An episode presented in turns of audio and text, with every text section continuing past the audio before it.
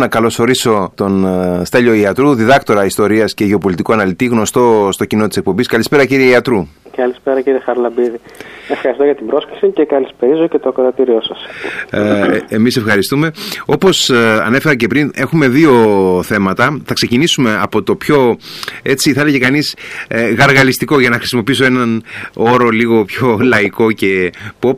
Ε, και εννοώ φυσικά την ιστορία της, ε, ε της σημειολογικής ημερομηνίας Παρασκευή και 13 που έχει χρησιμοποιηθεί έτσι κατά κόρον και από τον ε, κινηματογράφο έχει λάβει μια ε, ευρύτατη μεταφυσική διάσταση και έχει ενδιαφέρον να μας πείτε εσείς που έχετε μια πολύ συγκροτημένη αντίληψη της μεσαιωνικής ιστορίας από πού έλκει την, την καταγωγή του αυτό το σημειολογικό ορόσημο; Λοιπόν, αποτελείται από δύο, συντίθεται από δύο κομμάτια, από το Παρασκευή και από το 13.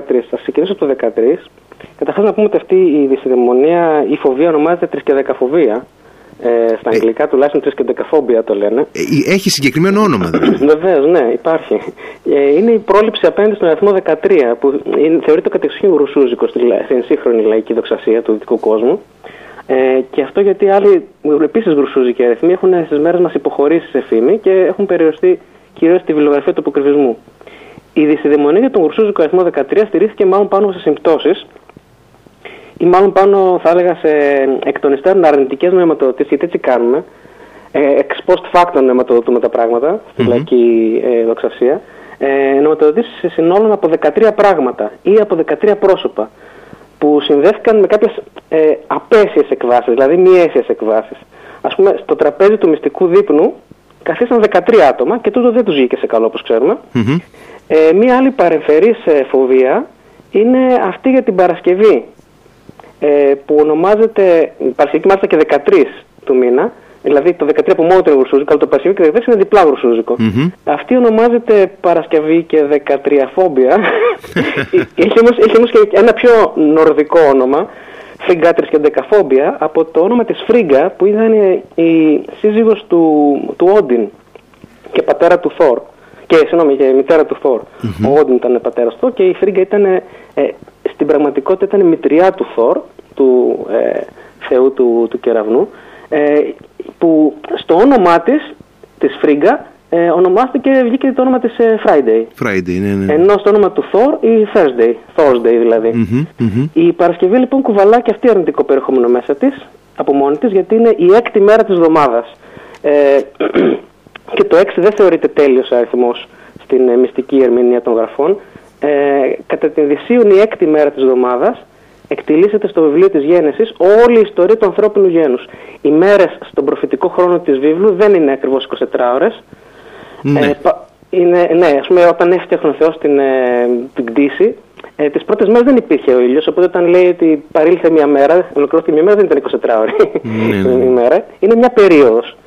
Ε, κατά την έκτη λοιπόν ημέρα εκτελήσεται στο βιβλίο της Γέννησης όλη η ιστορία του ανθρώπινου γένους πριν τον ερχομό του Ιησού και την Ανάσταση, οπότε έχουμε την πτώση του, ε, του Αδάμ και της Εύας από την Εδέμ, την έκτη μέρα, ε, και την έβδομη μέρα που είναι η μέρα της αναπαύσεως του Θεού είναι η μέρα της, επίσης, του, της αναπαύσεως του ανθρώπου, του θανάτου δηλαδή του ανθρώπου. Ενώ η όγδοη μέρα είναι η μέρα ε, της ε, Ανάστασης του Κυρίου και της επιστροφής του ανθρώπου στην ε, Θεία Χάρη. Επομένως το 6 θεωρείται μια, ε, επανάλη, μια διαρκής επανάληψη της πτώσης του ανθρώπου, ενώ το 8 θεωρείται η Ανάστασή του.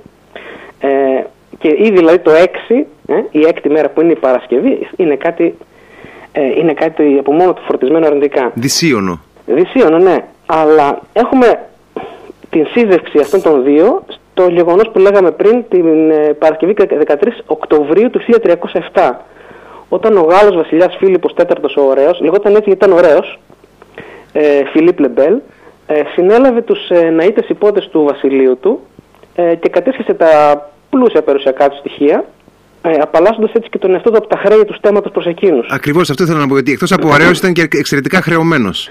Ήταν ένας εξαιρετικός βασιλιάς που έκανε πολιτική με λεφτά που δεν είχε. Ε, είχε για παράδειγμα. Το κάνουν πολύ αυτό. ναι, αλλά είναι, είναι ένας από τους βασιλιάς πάνω, ε, που μέσα από το έργο του ε, συν, συγκροτείται η Γαλλία σε εθνικό κράτος εκείνα τα χρόνια. Ε, δηλαδή, ε, έχει ας πούμε έρηδα με τον, με τον Εδουάρδο τον πρώτο, τον ε, Μακρικάνη, τον, Μακ, τον Μακρυπόδη, αυτόν που τον θυμάστε από τον, ε, τον κακό βασιλιά από τον, ε, από τον Braveheart. Ναι, ναι, ναι, ναι. ναι. ναι. Ε, για την τύχη της Ακιητανίας. Τελικά, τελικά έβαλε τον Πάπα, τον Βονιφάτιο, τον, τρίτο, τον 8ο, ε, να μεσολαβήσει και ε, να διατητεύσει για την έρηδα και τελικά ο Βονιφάτιος ο 8ος αφού πέρασε διάφορες έρηδες με τον Φίλιππο τον, τον τέταρτο τον ωραίο, ε, γνωμοδότησε υπέρ του Φιλίππου. Νομίζω ε, ότι η σχέση του με τον Πάπα ήταν ε, κομβική και για την υπόθεση των ε, Ναϊτών που ναι, συζητάμε. Ναι, αυτό ήταν βέβαια πλέον ο, ήταν πλέον ο, ο, ο Κλήμης ο πεμπτος όταν συνέβησαν Με τον Βονιφάτιο είχε έρηδες μεγάλες γιατί ε, απέτησε ο Φίλιππος η, η εκκλησία στη Γαλλία να πληρώνει φόρους, ε, έδιωξε από τα δικαστήρια τους ιερείς και εγκατέστησε λαϊκούς νομικούς ε, και είναι ο υπεύθυνος ε, για, για τον φόνο του, για, για το θάνατο του Βονιφάτιου του 8ου, ε, με τον οποίο ήρθε πολλές φορές σε ρήξη, ε, όταν ο Γκυλιόμ Ντενογκαρέ, ο, ο καγκελάριος του, πήγε στο, στο Ανάνι, που ήταν το, η έπαυλη του Πάπα, με στρατό, με στρατό από, τους, από την οικογένεια Κολόνα της ρωμης και έσπασαν στο ξύλο τον Πάπα ο οποίος ένα μήνα αργότερα πέθανε. Ε, εξελέγει στη θέση του, με εξελέγει μετά ο Βονιφάτιος ο 11ος, ο οποίος πέθανε πολύ γρήγορα και έκτοτε ε, πέρασε μια κρίση η εκλογή, το κογκλάβιο, δηλαδή το κογκλάβιο ο Φίλιππος δεν το άφησε να συνεδριάσει, μέχρι να εκλεγεί ο Γάλλος ε, Κλήμης ο Πέμπτος, ο οποίος ήταν και συγγενής του. Και με αυτόν κάνανε την συνωμοσία για, τον, ε, για τους ε, Ναΐτες. Σε αυτή την περίοδο, από το 1309 και μετά, ε, έχουμε την πρώτη φάση του παπισμού της Αβινιών, δηλαδή της ε, απομάκρυνσης του Πάπα από τη Ρώμη, η οποία συνεχίστηκε και αργότερα το 1387 ε, μέχρι το 1417, όταν υπήρχε το κίνημα των, με τους αντί, η έρευνα με τους αντίπαπες και τους πάπες. Ήταν δηλαδή στα χρόνια του Φιλίππου, του Τετάρτου, του Ωραίου της Γαλλίας, που ξεκινάει το πρόβλημα ε, με, το, με τον παπισμό της Αβινιών. Με τους δύο πάπες, ναι, ναι. ναι. Με τους δύο πάπες, ναι. Ε, οι ναι. Ναΐτες λοιπόν συνελήφθησαν 13 Οκτωβρίου του 1307, ε, βασανίστηκαν, της Γαλλίας μόνο, βασανίστηκαν για να τους αποσπαστούν ε, ομολογίες για εγκλήματα που δεν είχαν κάνει. Στις 22 Νοεμβρίου του 1307, ε, ε, περίπου ένα μήνα και κάτι, 40 μέσα αργότερα, ο, ο Κλήμης ο, ο, ο πέμπτος με πίεση του Φιλίππου του Τετάρτου της Γαλλίας ε, ε, εκδίδει μια παπική βούλα την ε, ε, Pastoralis με την οποία ζητά από όλους τους δυτικούς μονάρχες να συλλάβουν, να δικάσουν και να κατασχέσουν την περιουσία των, ε, των Αϊτών. Οι περισσότεροι αρνούνται, αλλά στη Γαλλία το τάγμα διαλύεται αργότερα το 1312 ε, με, την, με την σύνοδο της Βιέννης της Γαλλίας. Όχι της Βιέννης που ξέρουμε στην, στην Αυστρία. Ναι. Ε, η, ιστορία των Ναϊτών μετά τη σύλληψή τους είναι συγκλονιστική γιατί υπέστησαν πάρα πολλά δεινά, κατηγορήθηκαν για διάφορα πράγματα τα οποία συνήθιζε ο Φίλιππος Ετέτατος να τα καταλογίζει σαν, σαν, σαν ε, κατηγορίες, σαν μομφές σε όλους όσοι ε, είχαν πέσει ε, στα χέρια του, όπως για παράδειγμα έναν, ε, ένα χρόνο νωρίτερα, το 1306, στους Εβραίους της, ε, επίσης ε, χρηματοδότες του, στους Εβραίους της Γαλλίας, τους οποίους εκδίωξε από τη Γαλλία, κατέσχεσε τα περιουσιακά του στοιχεία, σε αυτούς ήταν επίσης χρεωμένος. Και οι κατηγορίες αυτές ήταν ότι για παράδειγμα λάτρευαν είδωλα, το Βαφομέθ, ή μία μουμνιοποιημένη κεφαλή που τα είχαν βρει στην, στο, στο, στο όρος του ναού στην ιερουσαλημ που οι φήμες έλεγαν ότι ήταν το κεφάλι του Ιωάννη του Προδρόμου, ε, ότι έφτιαναν το Σταυρό, ότι ε, εμπλέκονταν σε διάφορες ε, ε, μαγικές αποκρυφιστικές τελετές με ομοφιλοφιλικό χαρακτήρα. Αυτά δεν ισχύουν. Αυτά ήταν κατηγορίες που τις, τις βλέπουμε διαρκώς να επαναλαμβάνονται κάθε φορά που ο Φίλιππος κατηγορούσε κάποιον, κάποια ομάδα, κάποιους, ε, κάποια πρόσωπα. Ε, από, από την εξαφάνιση των οποίων ε, κατά τύχη ε, επωφελείτο. Ακριβώς, ναι. Τα, τα χρήματα αυτά ε, τα έπαιρνε το δημόσιο ταμείο και μπορούσε να κάνει διάφορα πράγματα, διάφορες επιχειρήσεις, να χτίζει, να πολεμάει.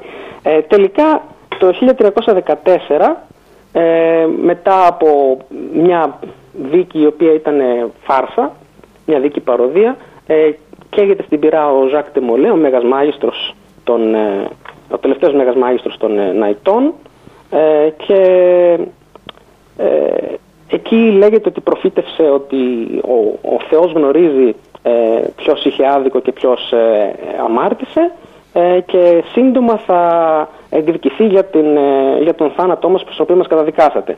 Και πράγματι, πώς ήρθαν τα πράγματα, γιατί δεν μιλάμε για συμπτώσεις, τα μιλάμε για δοξασίες και για προλήψεις. Ε, ένα μήνα αργότερα, τον Απρίλιο του 1314, πέθανε ο Πάπας Κλίμς ο πέμπτος. Ο δε Φίλιππος ο Ωραίος ε, σκοτώθηκε σε ένα κυνήγι. Ε, τα κυνήγια στη, στο Μεσαίωνα κρατούσαν έτσι ένα-δύο μήνες. Ναι, ναι, ναι, ναι. ναι. ναι ε, στις, νομίζω στις 29 Νοεμβρίου του 1314, δηλαδή δεν πρόλαβε να... να ναι, μέσα σε διάστημα μηνών. Όμως δεν, δεν σταμάτησε εκεί το πράγμα, διότι νωρίτερα ο Φίλιππος ο Ωραίος είχε δει και τους τρεις γιους του, που όταν κάποιος είχε τρεις γιους στο Μεσαίωνα ήταν βέβαιο ότι θα συνεχίσει τη δυναστεία του. Λοιπόν, να πεθαίνουν και οι τρεις. Οι δε θυγατέρες του, ε, συγγνώμη, δε, ε, ε, σύζυγοί του, ε, τον, σύζυγοι των τριών ε, γιών του, ε, είχαν εμπλακεί σε ένα σκάνδαλο απιστίας με διάφορους ε, Γάλλους και άλλους ευγενείς. Οπότε είδε την ε, δυναστεία των Καπετιδών ε, να, να κινδυνεύει να χάσει την εξουσία, όπως και συνέβη τελικά μετά από καμιά ε, χρόνια, όταν ε, ξεκινάει ο, ο περίφημος εκατονταετής πόλεμος ε, με τους ε, Βρετανούς. Είχε ξεκινήσει και νωρίτερα, είχαν ξενο... όπως είπαμε και νωρίτερα με τον Εδωάδο τον πρώτο έρηδες οι Γάλλοι καπετίδες, αν δεν γαβεί, γιατί και οι δύο, και, η, και ο Αγγλικός θρόνος και ο Γαλλικός θρόνος ήταν από την ίδια οικογένεια των Δεγαβών, που ήταν από την, ε, από την ε, Ελεονόρα της Ακιτανίας, τη μητέρα, ε, τη μητέρα του Ριχάρδου του Λεοντόκαρδου. Είναι η οικογένεια των Ανζού, είναι η οικογένεια των Ανζού που είχε κτίσει και στην Πελοπόννησο κλπ. Ακριβώς, η οικογένεια των Ανζού είχε ε, καταφέρει με επιγαμίες να, να, έχει, ε, να ελέγχει όλα τα στέματα της Ευρώπης ε, και είχε φτιάξει τη λεγόμενη αυτοκρατορία των αντεγαβων ε, και, στην, ε, και στη Σικελία.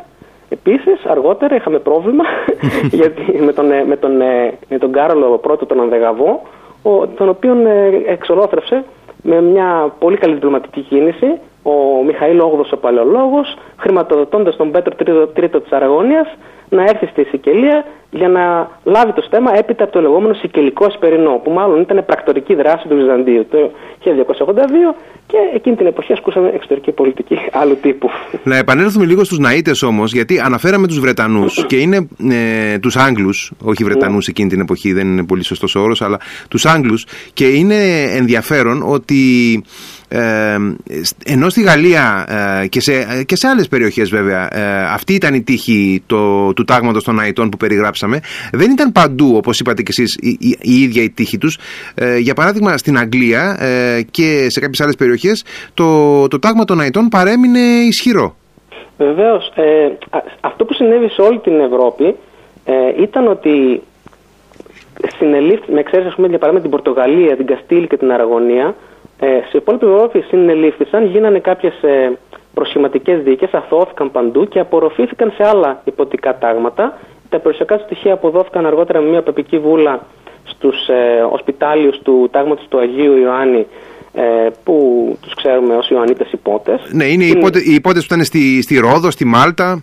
Mm-hmm, ακριβώς, μετακινούνταν διαρκώς, ε, φεύγοντας δηλαδή από τους ε, ε, από τον κίνδυνο των Οθωμανών μετακινήθηκαν τελικά στην ε, Μάλτα. Ε, στην Αγγλία ειδικά, που η έδρα τους ήταν στο Λονδίνο, στο Temple, το Temple είναι μια, είναι μια ολόκληρη συνοικία δίπλα στο Strand, όπου είναι και το κάμπους του King's College London. Εκεί στο Temple λοιπόν υπάρχουν δύο, δύο τμήματα που μας ενδιαφέρουν, το Inner και το, και το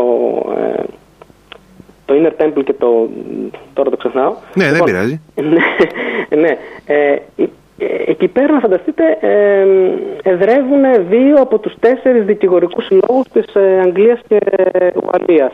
Ε, και ε, υπάρχει μεγάλη παράδοση έκτοτε, γιατί η, δια, η διάλυση και η απορρόφηση των ναϊτών υποτών στην Ευρώπη γέννησε την φήμη ότι επιβίωσε πνευματικά τουλάχιστον η ναητική υποσύνη. Ε, και έτσι λοιπόν διάφορες αργότερα εταιρικές οργανώσεις του ευρωπαϊκού αποκριστισμού και μυστικού ας πούμε, χαρακτήρα ε, όπως για παράδειγμα τάγματα του ελευθεροτεχνισμού, ε, ροδοσταυρίτες, ε, ο ηλουμινισμός που λέμε γενικά σαν κίνημα ε, διακήρυσαν ότι έχουν τις πνευματικές τους ρίζες ε, στις ε, αρχές ας πούμε και στις, ή στα τελετουργικά ή σε ορισμένα, σε ορισμένα δόγματα, μυστικά δόγματα που έφεραν από την Μέση Ανατολή οι Ναΐτες όταν γύρισαν στην Ευρώπη.